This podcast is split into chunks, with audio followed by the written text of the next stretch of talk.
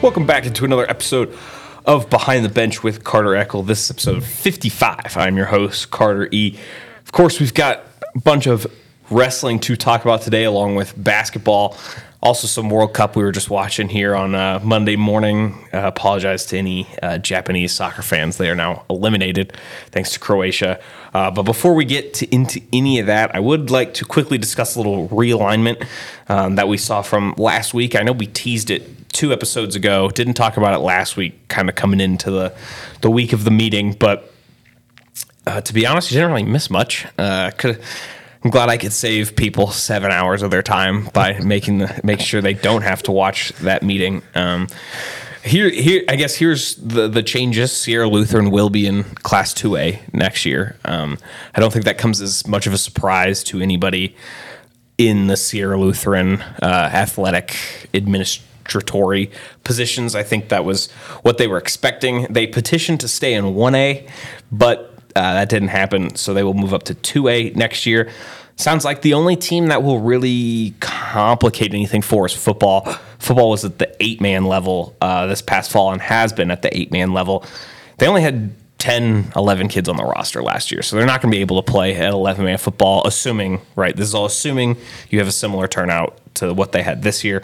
Um, so, from the sounds of it, and from talking to Sierra Lutheran Athletic Director Billy McHenry, they will go independent in football, meaning they will not have a postseason, but will still go back to the eight man level. Um, and they will get to pick their schedule, so they won't be forced into playing any of the powerhouse eight man teams that that are up here if they don't want to. It's going to be entirely up to them. Um, so there's some official stuff.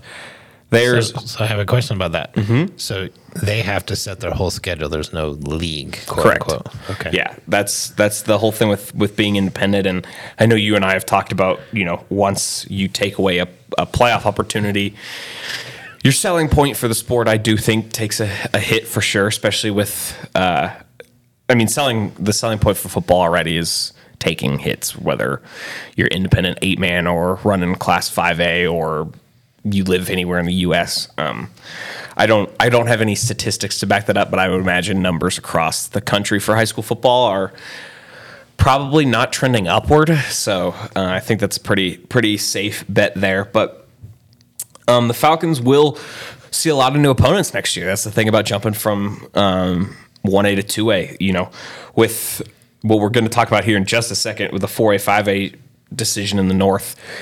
Everybody will still be, for the most part, playing the same opponents. That won't change much. But uh, for Sierra Lutheran, it, it changes a lot as to who who's local, who's not.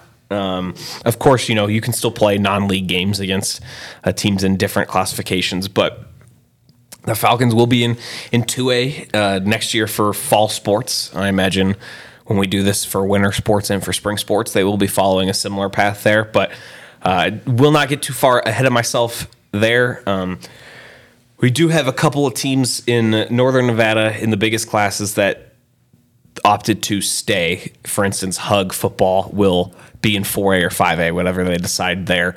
Um, and then boys and girls soccer will stay up as well, whereas everything else will drop to 3A. North Valley's boys soccer will stay up in 4A, 5A. Everything else will drop to 3A. And then I believe from what I wrote, it was Wooster who will drop to 3A and everything except boys soccer, where they will stay 4A, 5A.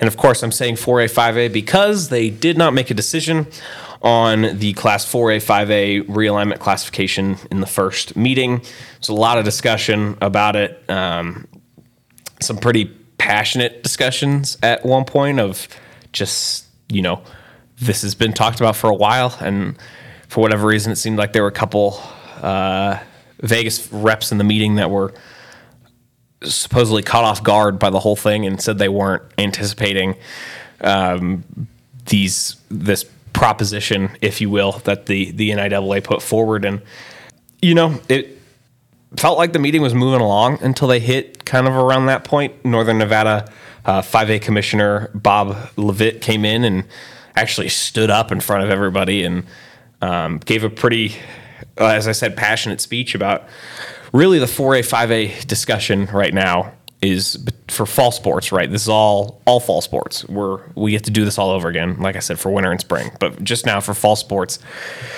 football, girls soccer, and tennis. Those are the three sports that they have mathematically looked at through their rubric, through their math, through their analysis. Those are the three sports where the competitiveness level is not at the level of the highest in the South, right? That 5A South just dominates. We know that for football. We've seen it in girls soccer, and they've won every title since 2010. And we don't talk about tennis a lot on the podcast, but it's it's pretty obvious on the tennis side of things too. I mean, they the top teams from the north went down to Vegas and just got absolutely steamrolled this year, which is again no offense to anybody in the north, just kind of how it is at this point, and that's why they're doing this, right? I think I th- I do think you know as frustrated as people get that these decisions seem to lurch and stop and start and take their time, but ultimately the point is to make it more competitive, and I do think that's something that's missed by people because I know I had a lot of people tweeting back at me during that meeting, um, you know, that the logic didn't make sense and so and so can hang with so and so. Just look at this result, and yeah, you can you can make those arguments, but when you're looking at one result, right? They've the NIAA put together results from every north south interaction in these sports from from the last two years, and the South's won them all, other than the exception of like one game. I'm talking football, soccer, and tennis combined. Um, girls, just girls soccer, but really talking about three sports here. That meeting will continue Wednesday. Um, I did note in, I guess the the opening paragraph of my story this weekend was a little, a little bit of a of a column because it did it felt a little more opiniony the more I went back and read it. Um, yeah, people are frustrated that this process didn't come with a result, but I mean, really, the more you think about it, the timeliness of this decision isn't necessarily important, right? Whether they made the decision last week or this week isn't going to affect next fall. It doesn't, the schedules don't change. Nobody's sitting here. I mean, maybe the ADs are. I could be wrong there, but you know, for the for the rest of everybody, nobody's sitting here going, "We're trying to make the schedule now, right? We need to know now." And people want to know now, but getting it right is ultimately the main the main thing here. And if we're talking about competitiveness, the point is to get it right. And so that's where I do think the issues come because the the math said it, the numbers said it. It was the it's the realignment proposal that the NIAA has been running with since two years ago when they first split everything the way they did. The numbers were there. I don't understand why it had to take an extra week, but I guess if it's going to take an extra week and they're still going to get it right, then as I said, timeliness doesn't matter. But it, I feel like I'm rambling a little bit here. Yeah, it doesn't seem like there's a there's a connect all the time between the North and the South on the NIAA board, and I don't think that will shock anybody. Me saying that, uh, and I do think that's where some of the frustration comes in, and where some of the the the North folks were pretty adamant. Like, look, we've got the numbers, we've played the matchup. Sure, they could have played more. There could be more numbers, there could be more results, but I imagine the results we have are going to be pretty similar, and they are. I I mean, football. We, we've seen it. The, the only win in the last two years between the North and the South was Manogue beating Reno, or beating Las Vegas, excuse me. And Vegas is a 4A school.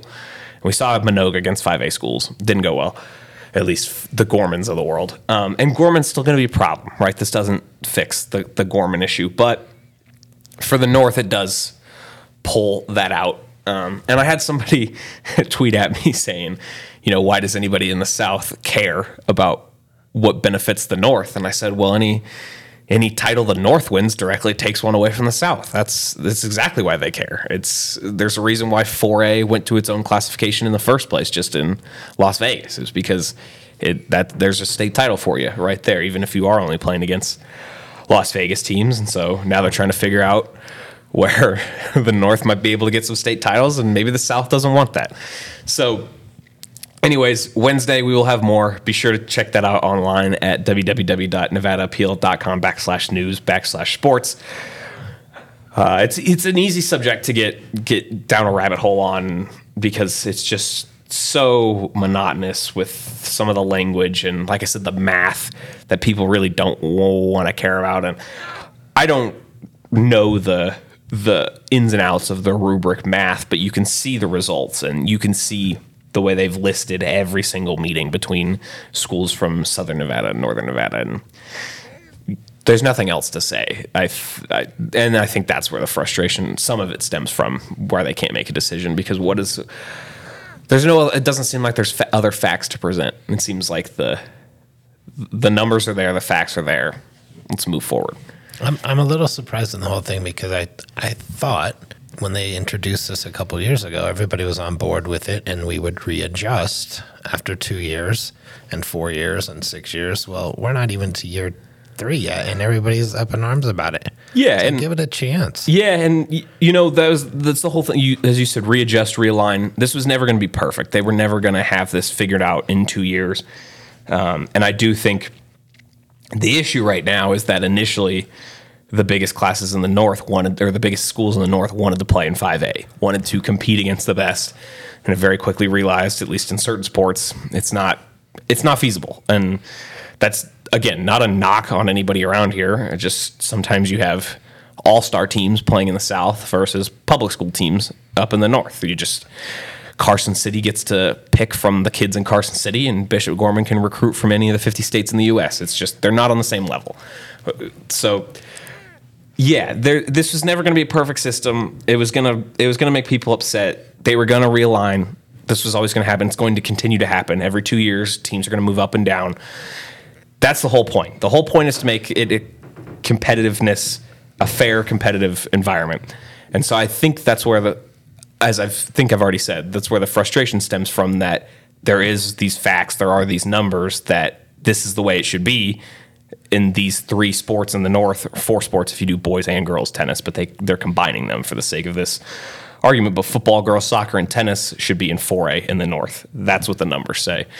And the fact that that didn't get through is is personally where I would see some of the frustration from, and where you saw some of the frustration from. I think some of the northern officials in the, in that meeting is just trying to make their point that if they're not going to move down, what was the point of doing realignment in the first place? So, anyways, we'll have more on that. Like I said, this week coming out in the newspaper. More on that, I'm sure, next week once this is all sorted. But uh, I guess there's my take on it, if you will. Moving over into the winter sports side of things, where of course we had our first wrestling meets of the year. Uh, I know a lot of schools went out of town for some of these openers.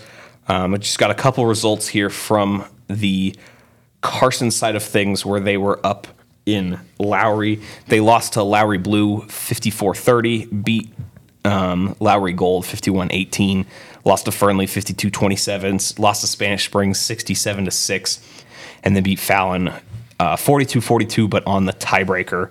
Uh, Dominic Porter at heavyweight went four and zero. Lucas Wold, returning uh, state runner-up, went four and one at 132 pounds as well. Uh, Jesse Olivia went three and two at 106 for Carson. Uh, for those of you who don't follow the the wrestling scene, those midweights have changed um, for this year. We're not doing the same weight class system. There's still 14 weights. That hasn't changed, but the number itself on those weight classes has has changed. For instance, now there's a 144 weight class and then 150 um, and then 175 and 190, which is a little different than the um, 170, 182 last year. I won't run through every single change because I think it'll get confusing just saying, you know, 12 numbers in a row over a uh, audio medium as opposed to maybe something more visual. But some of those weight classes have have mixed around a little bit, which is gonna make things interesting for all those mid 80 pounders where they're gonna have to decide: do I want to cut down to 175 or do I want to go up to 190? So is this a is this a wrestling federation thing or is this a high school thing? This is an NIAA thing. These these weight classes were changed a while back, and so that's what they had decided for to the for new this ones? for this season. Correct. Um, so yeah, it does it does change things up a little bit there. Um, Carson High will have will fill out all 14 weights this year for the first time in a while, um, which I know Nick Redwine, their head coach, was pretty excited about. The Douglas wrestling team, uh, now that girls wrestling is officially recognized by the NIAA, not sanctioned, there's a difference. I'm not going to explain that today, but uh, I've already ranted long enough on random NIAA distinctions. But uh, the Douglas uh, wrestling team not only brings back uh, you know a lot of the the talent they had last year, also has sounds like quite a few girls out for the team this year. I believe Carson has three. He uh, Redwine was said he was expecting more, but you know you work with what you got and. Um, now they do have to have some different scheduling with uh, you know girls going to girls tournaments and uh, of course, like I said, with it being recognized, there is a girls' state tournament this year, state wrestling tournament in Winnemucca. Um, so we will see how how that shakes out. But that wrestling uh, season is underway here in the north, and um, should be should be fun to watch. There's you know, I mean, you heard it from the scores there. Spanish Springs is Spanish Springs, and um, Nick Redwine gave a uh, an interesting quote where he said, "You know, they've been at the top for so long, somebody's got to beat them, and it might as well be us." So there you go. Uh, it's going to start by having a full lineup, though. That is, I mean, in, in duels, if you if you don't have somebody in a weight class, you're giving away six points right away, and six points is the max for each weight. So you know you're falling behind, and you know, as Nick said, they only filled out nine weights last year, so that'd be 30 points they were leaving on the table last year that they at least have a shot at potentially swinging the other way this year. So a lot of a lot of good stuff there to watch for. Um, the wrestling side of things. Carson Wrestling Preview is online. The Douglas Preview will come out this Wednesday in the Nevada Appeal. Over to basketball, where the Douglas boys team sits at two and two after starting the season with a two point win over Reno and a five point win over Birmingham, uh, and then two losses to Folsom and Vacaville. Uh, that Folsom team went on to beat Spanish Springs as well. So that Folsom team from California seems pretty solid. Uh, they handled Douglas pretty good, 73 36. Ended up beating Spanish Springs by just 10. So you, I guess you, I'll let you draw, as the listener, draw conclusions on where you feel uh, those two teams stack up based off of early common opponents. But yeah, Douglas sits at two and two after those results there. For those of you who didn't catch that Reno game on Tuesday of last week, I know that was just after we finished taping the podcast, but uh, Reno had a shot to win it. They had a good look at three as clock was expiring, and it just didn't fall. So Douglas starts the year one and zero oh in league play. They get Damonte Ranch here t- Tuesday or tomorrow night at home. So one more league game there. But yeah, two and two for the Tiger boys so far uh, this season. The Douglas girls are now one and three. They picked up a win this weekend over Spring Creek. Um, I'm not seeing a result from the Fernley match, so I'll have to check in on that. I believe they're supposed to play two games on Saturday, so just seeing one. Uh, they fell 53 36 to Reno in the league opener and then fell to defending 3A state title uh, 3A defending state champs Lowry 64 47 um, before playing Faith Lutheran from Vegas and falling 56 37. So, one and three, you know, you can take that as you will, but those are three really tough tests for, for Douglas to start the season. That's coming without having a, a senior leader um, on the floor in, in Camden Miller and trying to adjust to having quite a new, fresh, quite a new few fresh faces on, on that varsity lineup. So, uh, this will be a big week for for both basketball teams as uh, we kind of see again, kind of start seeing where they might shake out with with teams in the north. Um, the Carson boys team is one and one after a 66-32 loss to Bishop Manogue to open league play. Of course, I believe we talked about that 70 58 win over Wooster last week to open the season for Carson. And on the girls' side, Manogue won 64 17. Not seeing any results from this weekend, so don't have anything to report just yet there. Carson will take on Spanish Springs at home tomorrow night. Um, could be an interesting game on the girls' side. We'll see where the boys stack up, given how that uh, Manogue game went. I guess we're all kind of curious to see what that Spanish Springs team, boys team, looks like, given they had some uh, some star caliber younger players last year, but also some some pretty impactful seniors. So we'll see kind of where things shake out there. But otherwise, that's kind of what we've got this week. Like I said, a big big week of home games here as we enter into December, and uh, winter sports realignment will be later. We still got this is all this realignment talk was just for fall, so we get to do this two more times um, once we we get there. Jeff, World Cup updates The U.S. is out. The U.S. is out. I guess can't be too surprised given who they were playing in the round of 16. I mean, they got beat, but So my frustration with the U.S. team is exactly what we witnessed in this game. It's you play the game for 90 minutes, and that's and now they're making sure that we're actually playing 90 minutes with the extra uh, the stoppage time. But we're, we're standing around watching them run down run down the field and be open in the box, and guess what? They're gonna find that guy and they're gonna score. Bang, bang, bang! Three goals. We're done. Go home. That's been my frustration for 25, 30 years.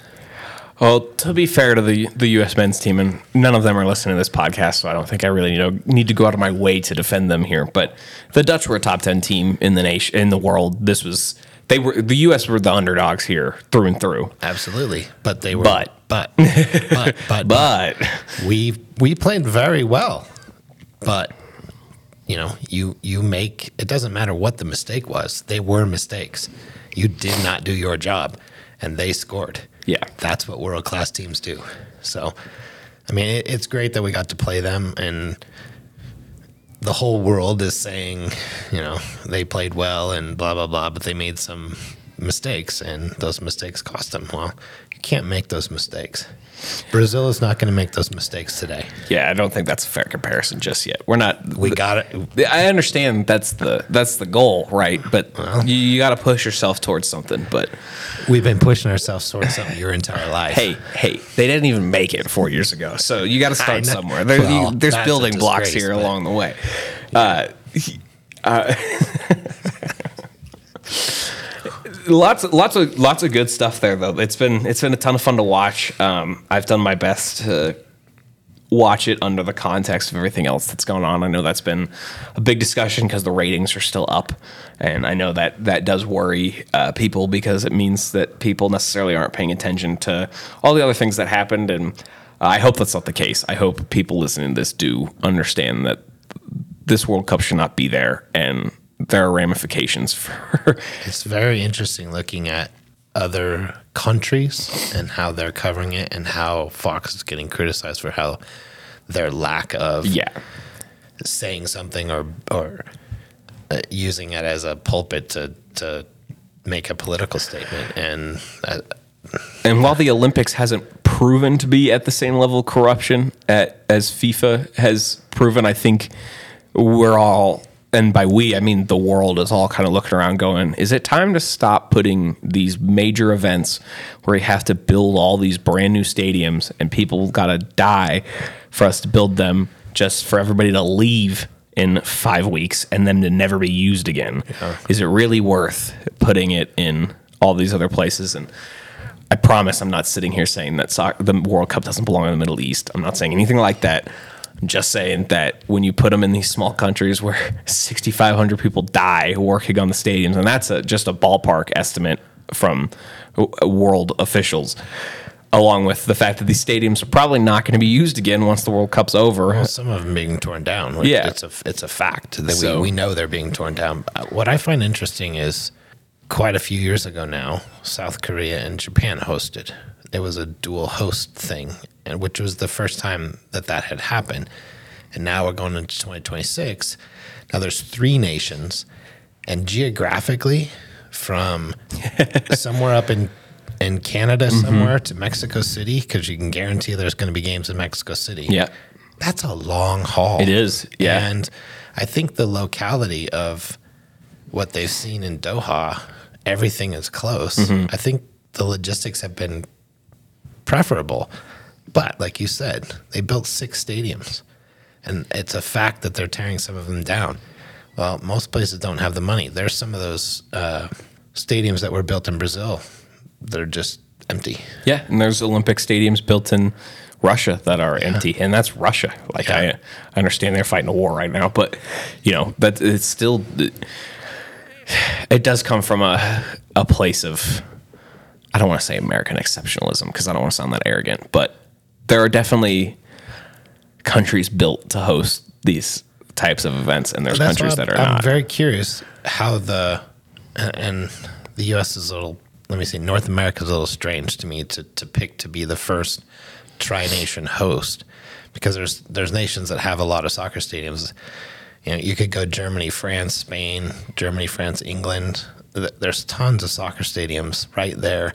Logistics are already in place. You know, people fly all over Europe every day, all the time. But we're going to be that first that three nations are hosting. I'm curious how that's going to be received.